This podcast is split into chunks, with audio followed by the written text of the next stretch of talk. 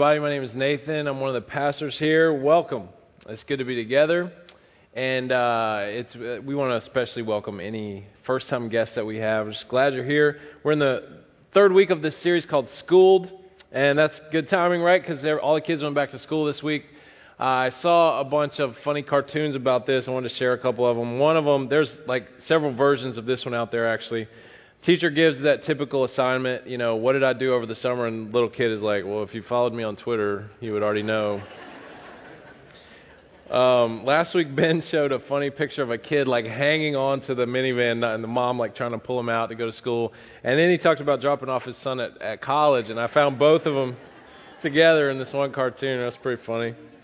Um, also, there's several versions of this one out there you got a person hiding under the covers like, I don't want to go to school. They're mean to me. They tease me. They pull my hair. They beat me up. And the guy at the door is like, honey, no one said teaching would be easy. pretty funny. You know, it's back to school time, but you know, it's always a good time for us to be schooled by the Master, by our rabbi, our teacher, Jesus. And no matter who you are, if you're a novice, a beginner in all of this, or if you're someone who's been a disciple, you know, walking with the Lord for a long, long time, Jesus, He continually points all of us back to the same core truths, the places that we need to be in our faith. Uh, we, we have this thing called the Great Commission in Matthew chapter 28. Jesus sort of parting words to his disciples, uh, to anyone who would follow him. He said, Therefore, go and make disciples of all nations, baptizing them in the name of the Father and the Son and the Holy Spirit, and teaching them to obey all that I've commanded. And surely I'll always be with you. And so, from this, we get our mission as a church. Our mission, Mountain Christian Church, is make disciples more and better disciples. That's what we do. Everything we do is all about that. So when we say that, though, we naturally have to ask, what does that look like? What does it mean to do that? And so one time, some people came up to Jesus, and like these religious scholars, and they said, okay, of all the law and all the prophets and all the wisdom writings, the whole Hebrew scriptures, right? What is the most important commandment? Where should we focus? And he says, the most important one is this. He, he quotes from the Old Testament. He says, Hear, O Israel, the Lord our God, the Lord is one. Love the Lord your God with all your heart and with all your soul and with all your mind and with all your strength. And the second one is like it love your neighbor as yourself. There's no commandment greater than these. In, in Luke chapter 10, Jesus gets asked a different question. Instead of what's the most important commandment, they say, hey, what do I do to inherit eternal life? he gives the exact same answer. His answer is love God with everything you got. Love people. Love your neighbor as yourself. And they're like, well, who's my neighbor? And then he tells this story that we know as the parable of the Good Samaritan, which basically teaches us that my neighbor is whoever's in my path. My neighbor is whoever is in need that I, that I run across. So we say, serve the world. All right, so we got this thing uh, we've been looking at, right? And we call it the mountain walk. You know, some people say, I've heard different churches talk about, some, sometimes they say the, we have these relationships up, in, and out. I've heard others say, uh, celebrate, connect, and contribute. We say, love God, love people, serve the world. Same thing. We call it our mountain walk. We got arm motions to go with it. All right, you ready to do them with me? Anybody remember? Are you ready? We say, love God, love people, serve the world. All right, y'all got to wake up. Let's go. All right. Last week we went through all of this and we focused in particularly on love God, right? And we talked about the two components, worshiping together and abiding alone. And we asked the question when. And if you if you haven't been here the last couple weeks, catch up with the podcast, catch up on the website. Next week we're going to talk about serving the world and get down and get going. We're asking the, we're going to ask the question where, and I hope you'll be back next week for that. Today we're going to focus in on love people, which we like to break that down and say hold on and reach out. And the key question for today is who? But before we really get, we're going to come back around to that question. And first, I have to talk about, and I, I wrote the other three questions as sort of being left out. They, they, I felt bad for them. But they're going to also help us talk about small groups. One of the things I have to talk about today is small groups. It's such a key part of our approach and our strategy for loving people. And so I remembered a funny story uh, uh, just three or four years ago, I was on an airplane, met this guy. We were, we were chatting, making small talk. He's a business guy, sort of a nominal Christian. He said, Yeah, I guess I'm a Christian. Not really. I don't go to church, whatever. And uh, I told him I was a pastor. He actually continued to talk to me. Often that's when people kind of go, Oh, cool, and put the headphones on, you know. Um, so we're chatting. There's a little break in the conversation, and, and I see him get this grin on his face. He starts kind of giggling to himself, and he says, Man, I got to ask you a question. Is your church, this church of yours, you know, is it one of these churches that does the little groups? You guys have little groups. I hear people talking about these little groups, and he just thought it was like the funniest thing that Christians have their little groups. And I was like, yeah, we're one of those churches. And I tried to explain it to him, I guess. I probably did a little too much what and how because I don't think I really inspired him. You know, if I get up here and just talk about what small groups are, I'm going to invite so many of you to just tune me out because many of you already know what they are, and half of you probably don't care what they are. And uh, if I just start talking about how they work, that's not going to get us where we need to go today. We need to talk about why. You know, the goal for our time today is not to gain some more information, it's about inspiration that leads to life transformation. That's why we're here. So we start with the why question. Why do we love why do we focus on loving people so much and emphasize it? And why in particular do we teach and practice uh, and hire staff around and put a lot of energy into these small groups? Those little groups that, that my friend asked me about. There's a lot of reasons. Okay, first of all, there's just sociology. We just know over the years and, and across cultures and contexts that there's there's sort of this sweet spot that is proven to be a good size for learning and teaching. Seven to twelve people there. Okay, it's just you know it's not quite too big. It's not quite small enough to to to have some disadvantages. It's just what they call personal space which falls between the larger social space and public space, but it's not quite down into intimate space. It's just the data shows that it's a good way for people to learn and grow. So we, we can't ignore that. Secondly, there's a theological reality that we are paying attention to. There's this great mystery at the core of our faith that's called the Trinity, right? We believe, uh, and Jesus mentioned it right there in the Great Commission verse that we read earlier the Father, the Son, and the Holy Spirit. We believe that God is one, one God in three persons, one essence in three different expressions.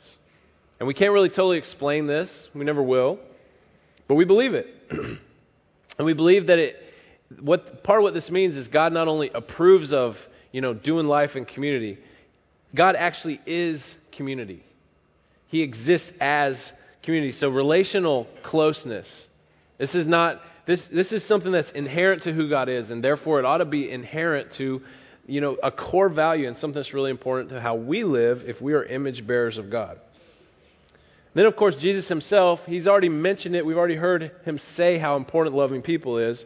He also modeled it, right? He modeled holding on and reaching out and, and, and his lifestyle. When he came and launched his mission on this planet to establish God's kingdom and, and save the world, one of the first things he did was he started a small group. And he had different layers and levels of circles of friends and followers and stuff. He spoke to big crowds. But really, what he did daily was he invested and poured into these 12 guys. And he walked with them and he served alongside them and did life together with his little group. So, to help us today, I, got, I want to teach you guys something um, very important. I'm from the South. And down there, we talk better than y'all do here. Okay? We, we, uh, we have actually improved upon the standard English language. And you may, you're probably thinking, well, that's just his opinion. I disagree. Well, if that's what you're thinking, I, I want to tell you that you're wrong. And it's a fact that I will now prove, okay? Watch this. so let's say you, one of you guys needs to tell one of your kids or your roommate, an individual person, that they need to go to the store. You say or you write a note that says, you need to go to the store right? Okay, now let's say you need to do that for both of your kids or all three of your roommates or something. It's the same sentence. You need to go to the store. That can get confusing. You have to start adding words, right? You have to write their names or you have to say, you know, all of you or you guys or if you're from Jersey, use guys. If you're from if you're from England, you say you lot. And we're just adding words. Now we're just being wasteful and inefficient, okay? But and, and just about every language the, on the planet except for non-southern English has a word for you plural, right? And you know which one we have down south, right? What is it? Y'all, that's right. It's a beautiful thing. And I got to give a shout out actually to my, my friends from Pittsburgh, Western PA. Y'all have yens. You got yens, which is, you know, that's a nice try. so now, what if I told you that because of this deficiency in our language, we've been missing out on some of the real meaning of Scripture? What if I told you that in the overwhelming majority of the time, when you read the word you in an English translation of the Bible, it actually should say y'all? This is true. Hebrew and Greek, they each have a word for you plural, different words for you singular and you plural, like we do down south. But when they get translated into regular old English, they all just become you. And this com- compounded with like our just our Western individualized way of thinking that's so bred into us, it causes us to misunderstand some things. I'm going to give you three quick examples, okay? You probably heard this before. 1 Corinthians 3:16. Don't you know that you yourselves are God's temple? and that God's Spirit dwells in your midst. So we read that and we, and we think, and listen, I'm not, what I don't want to say is that the individual understanding of some of these scriptures is now totally untrue. Scripture functions on many levels at the same time as part of the beauty of it. But we've been taught mostly to read that and say, okay, so my body is the temple of the Holy Spirit. I, I need to care for my body, so the Holy Spirit deserves a decent place to live, right? Like, so you comfortable in there, Holy Spirit? Like, I'm really sorry about the, you know, the Mexican food last night. That was probably a mistake. But listen to listen to this, more accurately translated. Don't y'all know that y'all yourselves are God's community, or God's temple?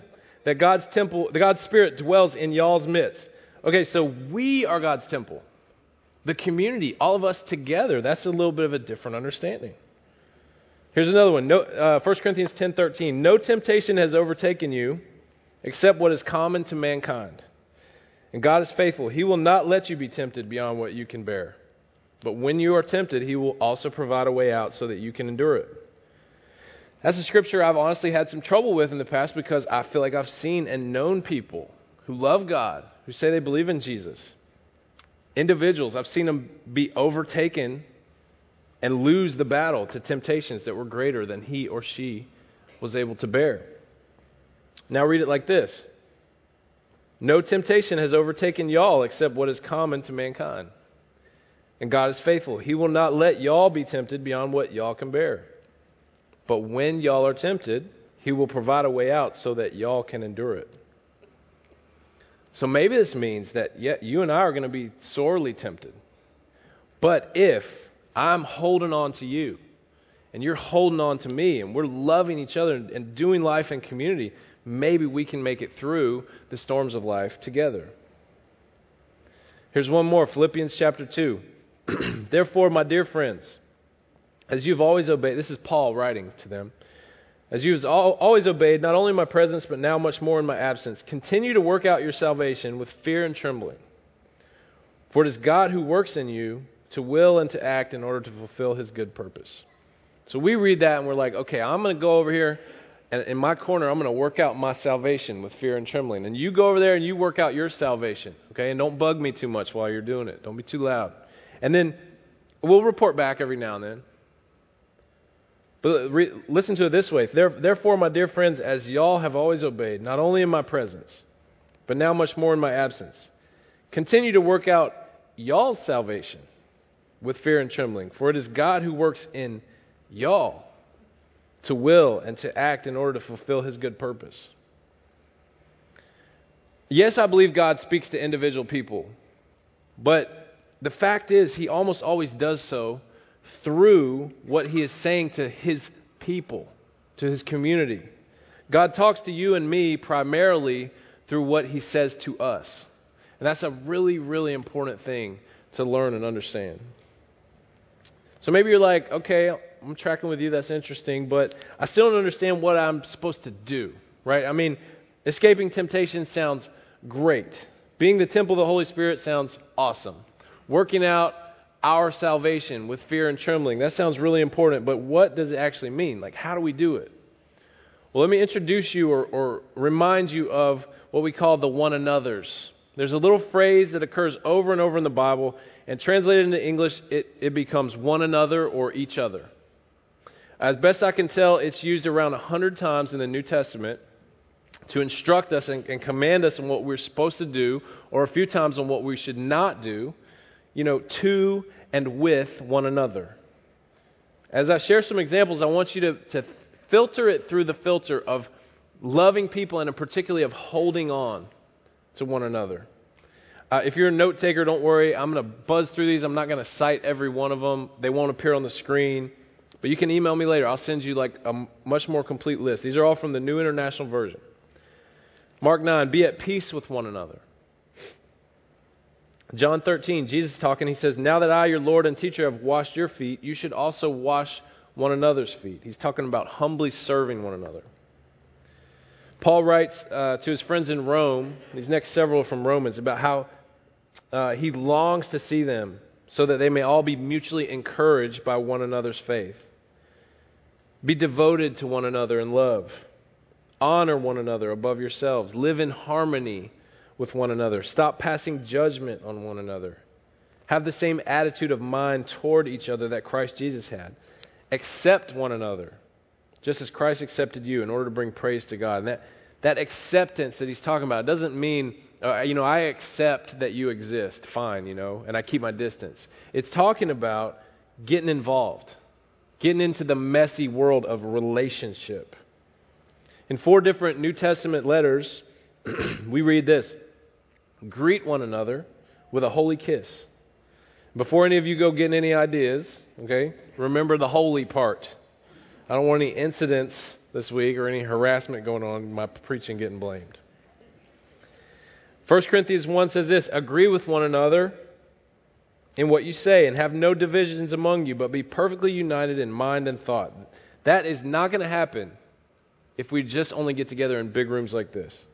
It can only be achieved in smaller circles. Galatians 5:13 says, "You, my brothers and sisters, were called to be free, but do not use your freedom to indulge the flesh. Rather, serve one another humbly in love." In several different places we read this, encourage one another. Hebrews 3:13 uh, adds, "Encourage one another daily." And none of us can do that for 5,000 people or 500 people or even 50 people. But every single one of us can do that for a handful of people. Be humble and gentle, be patient, bearing with one another in love, submit to one another. Don't look to your own interests, but each of you to the interests of others. Do not lie to each other. Have fellowship with one another. That word fellowship is way more than just greeting each other on the way in and out of a worship service or something like that. It's about it's about deep real friendships. Speak to one another with psalms and hymns and songs from the Spirit. That's not just the job of the worship pastors, that's everybody's job. Colossians 3 bear with each other and forgive one another. If any of you has a grievance, forgive as the Lord forgave you. Hebrews 10 spur one another on toward love and good deeds. James 5:16 confess your sins to each other. How about we get a couple volunteers right now? Who wants to come up and confess some sins? I'm just kidding. This is not the right setting for that, right? You know what is? A small group. Confess your sins to one another and pray for each other so that you may be healed. Galatians 6 2 is one of my favorite verses. Carry each other's burdens, and in this way you will fulfill the law of Christ. These one another's, they're not necessarily easy to do. Okay, they're not what we end up doing just naturally. We have this sin nature. We are fearful. We're so easily tempted to just let our differences rule the day and just be divided and separated all the time. We're so insecure. We're so easily tempted to just not have any real friendships. There's statistics that are just tragic about how few real friends most adults would ha- ha- say that they have in our country. We're so busy. We just fall victim so easily to the tyranny of the urgent. And we never t- make the time to invest in really important things like friendship and community. We tend to be out of sight, out of mind kind of people. So, you know, if we're if we're not seeing each other, and I don't just mean seeing each other in passing. If we're not sitting in a circle sometime and looking in each other's eyes and really getting to know each other, we will not we will drop the ball on caring for each other. We're not just going to stumble into this stuff. Doing the one another's, it does not happen in the context of a weekend Christianity. I like what I've heard some churches say. They say, you know what? Circles are better than rows. And rows are good, right? I, I'm so glad. I see right now when you have chosen, when, to come and worship together and sit in the, the row that you're sitting in. And I'm thankful for that. That's awesome. That's important. But I also need to ask you, what circle or circles do you ever sit in? Who is there? Who is there when you get real, when you hold on to each other in community and do these one another's? We also have to remember that reach out piece.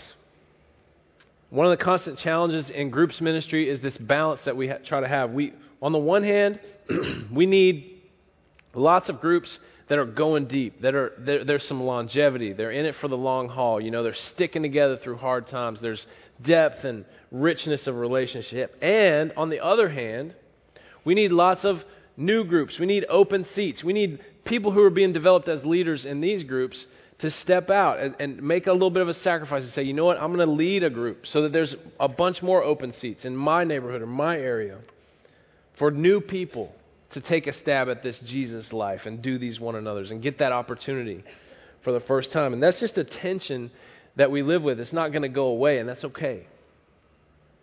But as we think about reaching out, this aspect of loving people, we have to remember never to become these closed off little, you know, holy huddles where we're like, you know, we're we're going deep over here. We're so deep, man. We don't have time. We don't really have time to deal with these novices, and uh, we're going deep. We're holy. Because it's pre- precisely when you start to think that way that you cease, what you're doing ceases to be holy and it ceases to be deep. All we have to do is remember Jesus. Jesus had this heart for the lost. He had this incredible heart for the lonely, for the outsider, for the outcast, for the reject, for the person who's like, what's, what's going on? I'm uncomfortable. He found those people, he sought them out. Jesus was always inviting, he was always including, he was reaching out and he was pulling people in. He was reaching across barriers of all kinds. I've, I've long loved to talk about the one another's and teach about them, but in preparation for this sermon, I did sort of a fresh study of them, and I noticed a couple things that were sort of new to me. First, I noticed just how many of them, probably up to like a quarter of them, just basically repeated in a variety of different ways the same thing, which was just love one another. Love one another. It always comes back around to that. If we are going to have Jesus shaped groups, if we're going to be truly loving one another, then we can just never forget the critical importance of the reach out piece of this. Secondly, I noticed that several of the one another's described the followers of Jesus doing, they weren't doing these big, fancy, difficult things. They were just doing simple, basic things like talking to one another and asking one another questions. For example, when Jesus, you know, bursts on the scene, he starts healing and teaching. We read, it says this the people were all so amazed that they asked each other, What is this? This is a new kind of teaching. After Jesus calmed a storm with just words from his mouth, it says, in fear and amazement, they asked one another, Who is this? After hearing Jesus tell a parable, it says they discussed this with one another. Mary Magdalene and some others on the way to the tomb to anoint Jesus' dead body after his crucifixion, they asked one another, Who will roll away the stone? Luke 24, on the road to Emmaus, a couple of the followers of Jesus, they had been hearing these strange reports that he like he's risen from the dead. He was dead, now he's alive again. What's up with that? It says they were talking with each other about everything that had happened.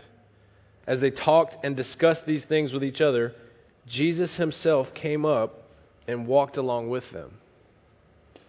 And I love this one I never noticed before. After Jesus told his disciples, One of you is going to betray me, his disciples stared at one another at a loss like the ultimate, just like awkward moment. They stared at one another. It surprised me how many of the one another's are just, they're just about being together in a moment, following Jesus, immersed in the story, on the way. And then they just turn to each other and they say things like, So, like, what's up with that? Wait, what, like, what did he say? So, what does that mean? How in the world are we going to tackle this obstacle? Wait, um, did you did you guys see that too? Okay, I, I, I'm not crazy, right? or sometimes even just having someone there to just stare at each other at a loss for words. And then eventually discussing it, processing it together, working out our salvation and our faith with fear and trembling. So, if we're going to be a church that loves people, we simply have to be creating and maintaining and encouraging these kinds of relationships and environments. We have to have a variety of groups. We have to have growing groups. We have to have welcoming groups and always multiplying lots and lots of lots and lots and lots and lots of new groups in different places. And even if they're not quote unquote small groups or Bible studies, we need to help facilitate a culture in which the groups that otherwise naturally form, such as serving teams, families, roommates, work teams, sports teams, are encouraged and equipped to be little communities within this community, within the big, large C church community, the one church of Jesus, where these kinds of questions and discussions are taking place. I found another one of these one another verses that basically just restates the great commission that we read at the outset. 1 John 3:23 says this, "And this is his command to believe in the name of his son, Jesus Christ, and to love one another as he commanded us." In other words, reach out. Make more and make new disciples, baptize them. And Hold on as you journey deeper together, growing into better disciples, teaching each other and learning from one another to obey all of Christ's commands, chief of which is love one another. So that's just that's a little bit about why we are one of those churches that has the little groups. It's not a program. It's not a guilt trip. What it is is an invitation. It's an opportunity. In fact, it is a privilege. I don't want you to leave here today thinking, oh, I need to, I ought to, we got to, we have to carry each other. We get to carry each other. We have all kinds of groups around here. We got men's groups, women's groups, couples groups, young adult groups. We got groups for seniors in high school and groups for senior adults, both of which, interestingly enough, have some people with blue hair. We have affinity groups around motorcycles and off roading and surfing, and we got finance groups. We got care groups and around every addiction and issue you can think of. Divorce care, divorce care for kids, celebrate recovery. We got Bible studies galore. We got mid sized groups and small groups all over three counties with open seats, ready for you to join one of them. We give out this connecting directory from time to time. You got one of these today, okay? It's just a paper version of what you'll see on our website. It's, it's a, a, very tangible way to just look and search and find a group. And you can stop by the connecting corner every, every weekend. And on top of all that, I'm just, I'm pumped because we're about to do something as a church where we're going to launch a bunch of new groups. And, um, and in addition to that, it, we're to, so much is going to happen. It's, it's, this really cool thing is coming up, and I get to sort of help roll it out today. It's called Awakening. Even as we're still wrapping up the schooled series, we're starting to think about what's coming next. We've just been seeing and sensing that God wants to wake us up in some ways. He wants to snap us out of it and do more and better things among us in, in this community. And so, uh, a spiritual awakening is not something you can plan, but it is something you can invite and welcome. And we're just asking God to wake us up. So, if, you, if you've ever felt like you, in some way in your life, you've been hitting the snooze button on the important questions, if you've ever felt like you know, you're kind of on autopilot. If you've ever asked yourself, if I could start over, what would I do differently? This experience is going to be for you. We're going to attack that stuff and address it head on. It's going to be a weekend series with sermons and music and all kinds of cool creative stuff. It's going to be an alignment, which is sort of a word we use around here to say we're going to ask all of these groups that I was just talking about to sort of pause what they're doing and what they're studying, and we're going to study this, all study the same stuff. Kids, grown ups, everybody, we're going to study the same stuff for a few weeks together. And I'm just telling y'all, when we, we do that periodically around here, and when we do, God does amazing, powerful things among us. It's going to be an amazing, inviting opportunity. It's going to be uh, that we're going to read this excellent book. Okay, this is the book. It's called Finding Your Way Back to God. And honestly, the only thing I really don't like about this book is the title because a lot of people don't believe in God. And a lot of people don't feel like they want or need to find their way back to Him. Or some people, you know, feel like I've never left. I'm walking with God or whatever. So don't worry too much about the title. Worry about all the rest of the language in the book, which is about awakenings. The chapters are about awakening to longing, awakening to regret, awakening to need, awakening to love, and awakening to life. And I promise you, this is an excellent book. I, there's something of your story that you'll find in here. You're going to hear a lot of more, lot more about the what and how. But for now, I just want to direct you to some, some really key next steps. First, I want everybody in the church to get to one of these launch events. We want to ask you to, to do that, particularly if you're disconnected or if you're at all intrigued by this one another stuff or what, what I'm talking about today. Get to one of these launch events. A lot of them are happening right after worship services at our different campuses. There's food, there's childcare. Take a look at this thing you got handed today. Look on the website. There's a website, awakeningmcc.org. Even if you've been in a group for a long time, you want to take it to the next level, you want to be a part of this awakening thing, get to one of these launch events. They're going to be awesome. Every week we stand up and say, if you haven't been to Welcome to Mountain class, that's your next step. Well, I'm telling you, one time only, limited time only, the awakening launch events are your next best step. And then after that, you can go to Welcome to Mountain. Get to one of these things. Engage with it on social media in your sphere of influence. Get the word out there. Share, like, tag, link, snap, pin, retweet, all that stuff. Get the book and read it. We're not getting paid to sell this book. We're underwriting part of the cost, actually. Get buy some more if you can and give them away. You know, so, uh, this is our biggest deal since the story. If you've been around, you know what I'm talking about. It's a big deal. So dive in, be a part of it. Somebody told me I need to share what uh, Aaron and I are going to do. We're part of a really great small group that that started with the story a couple years ago, and uh, we just told our group the other day like we've been feeling this this heart for our neighbors. Okay, so we, we you know we do the little the little what am I doing? It's right here. We do the little tic tac toe thing that we say sometimes. This is our house. This is our street. Here's Drew. Here's George and his family. Okay, here's Lee and Tony. Here's uh, um, Davey and his family. Sorry, I'm blanking. Here is uh, Miss Marie. Here's Brian. Here's Jason. No house here. And we're getting to know all these other people all around in our neighborhood, up our street, through our kids, and walking in the neighborhood and stuff. And we're just feeling like this heart for them and realizing how few of those people have ever actually been in our home after living among them for three, four years. And so we told our group, here's what we're going to do. We're going to step out of our group that we love for, for these five, six weeks. And we're going to cook dinner. We're going to buy a book for every, all these people, spend some money. We're going to write a letter, and then we're going to put it in their hands and tell them what it says in the letter.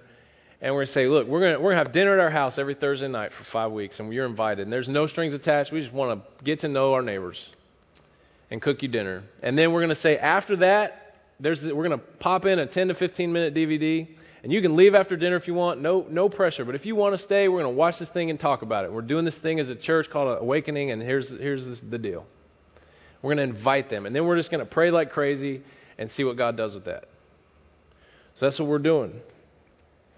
Now, that's the best I've got to try to inspire you, you guys to love people and hold on and reach out and do these one another's. I can't help but think that now might be a moment when many of us need to step up and step into a fuller expression of the Christian life.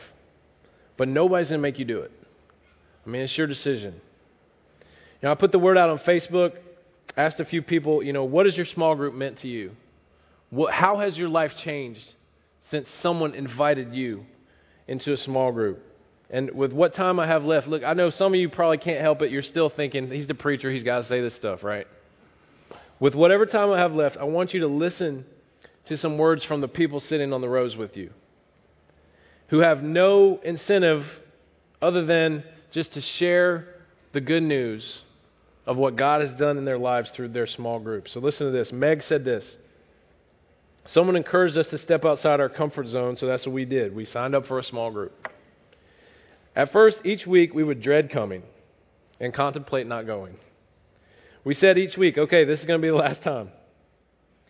But every single time something would happen at small group that would keep us coming back. God truly worked through everyone in the group, one person at a time to make an impact on us, big or small. Shortly after that, we ended up loving small group. Now, when we have to miss a week, we hate it.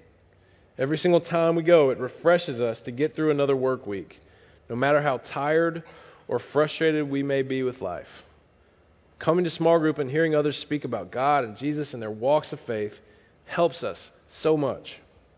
Though we still do not speak up much in this small group, it means the world to us. Stephanie said this about the gals in her group. They, she said, They're my friends. With work and family, it's hard to make time for each other, but we do. We get together to eat, go to shows, study the Bible. We hold each other up in our most difficult times. We are the hands and feet of Christ to each other. We serve at the Welcome One shelter together. I would feel alone without these women. Janet said, Our small group has redefined the word community for me. We've, we've been there for each other in incredibly difficult times and in the best moments of our lives. Many of us never really had a close group of friends before. Now we're all opening up about the messy things in our lives divorce, mental illness, cancer scares, career changes, bad family situations, and the list goes on. We've all been genuinely transformed by this group as we carry each other's burdens we would do anything for each other, and we have this amazing bond because of Jesus. Kristen described going through an ugly divorce, but being befriended by a mountain gal, and they, they met for coffee, and she encouraged her not only to continue going to weekend worship, but also to find a small group and plug in. She decided to risk it, even while thinking, how am I going to fit in this group? But I can honestly say, joining this group, she, this is her writing, I can honestly say joining this group has been the best thing I could have ever done for myself. From the moment I met them, they were unbelievably welcoming. I actually opened up and shared my life, my life story with them, which is a huge step for me. They just sat and listened to me without judgment. I really do not know what I would do without my small group, and I often wonder how did I ever function without these wonderful women in my life? Thanks to my small group, I'm learning more about God and the church and how to live a happy and fulfilled life through Christ. John said this, we found we found out my dad was cheating on my mom my senior year of high school.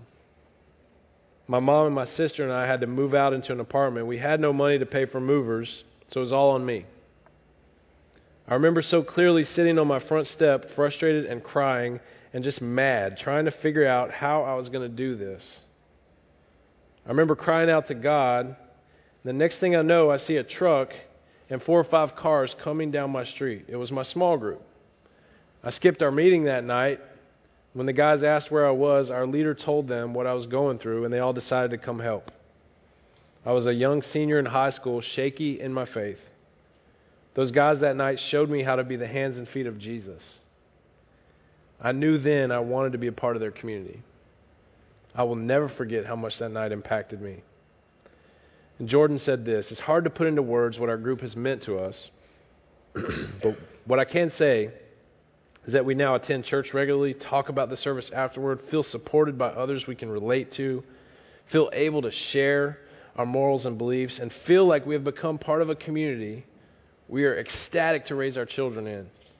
This is all because one person, my friend Elise, opened her heart, her arms, and her mouth to invite us to this small group.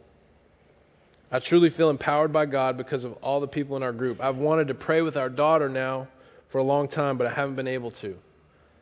Last week, for the first time in my life, I prayed out loud and with my daughter. While it isn't quite a habit yet, it's a start. The folks in my group all may not know they're doing it, but being able to learn from all of them every week has given me the strength and motivation to not let our faith sit on the back burner anymore. And Todd just said this. He said, These people have gone from friendly strangers to friends to some of my closest friends. It is hard to describe it without going through it yourself. And I have pages and pages more of these I could read to y'all.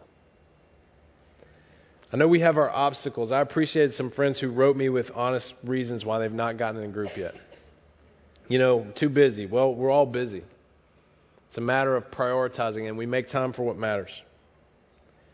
I got, you know, we got kids. A lot, a lot of these people have kids, and they're figuring it out. And you know what? Reach out to us. Let's let's figure it out together. Let's innovate and come up with some groups that work better for people with kids and single parents. One friend just admitted he's been scared. That's why he hasn't done it. And it, it cracks me up how so many guys, you know, big, tough, strong guys that would run to a burning building, they're terrified of like coffee and real conversation. and I'm just, it's time to get over it. You know, man up, my brothers, and do the one another's. Maybe you're brand new and you're like, whoa, I wasn't expecting this today. You know, I think I'm just going to do, isn't it a thing where you like just do the weekend thing for a while and then eventually you do the small group thing? And I'm like, no, that is this false, wrong thing that we've put out there. And I apologize to you for that. This loving people and holding on thing, it's not 201, 301, 401 level. It's basic core stuff. And you need to be thankful that you can just dive in in more of a full, real way from, from the beginning. And I encourage you to do that. You know, we all need, we are all created to experience the kind of life in the company of others that is described in those words that I just read. So here's the question of the day Who? If you are already doing this on some level, who invited you? And if, if your answer would be nobody's invited me, listen, I'm inviting you now on behalf of Jesus Christ and on behalf of this church. You are invited into that kind of life. Who really knows you? Who's it hard for you to lie to? Who will notice when something's off with you? Who will call you out when you're in sin? Who will you celebrate with in the happy times? Who will you cry with when tragedy comes? Who has refrigerator rights in your house? Who are you holding on to? Who? Who do you live near? Who do you work with? Who do you pass by and see regularly and rub shoulders with who needs God and needs friends? Who's on your heart? Who's in your prayers? Who needs something that you have to give? Who is lonely? Who will you invite? Who are you reaching out to? Hold on. Reach out. Love people. This is what we do, y'all. Let's pray. Father God, we are so thankful for your great love and for the opportunity to be here today, just gathered in your name. I pray that you would show us and give us the courage, each individual, each family, and us as a community, to take next steps based off of what you've challenged us with today. Lord, may we be a church known not just for an awesome weekend experience, but known as a community where your spirit dwells, where we are doing the one another's for our own benefit and for your glory. In Jesus' name we pray. Amen.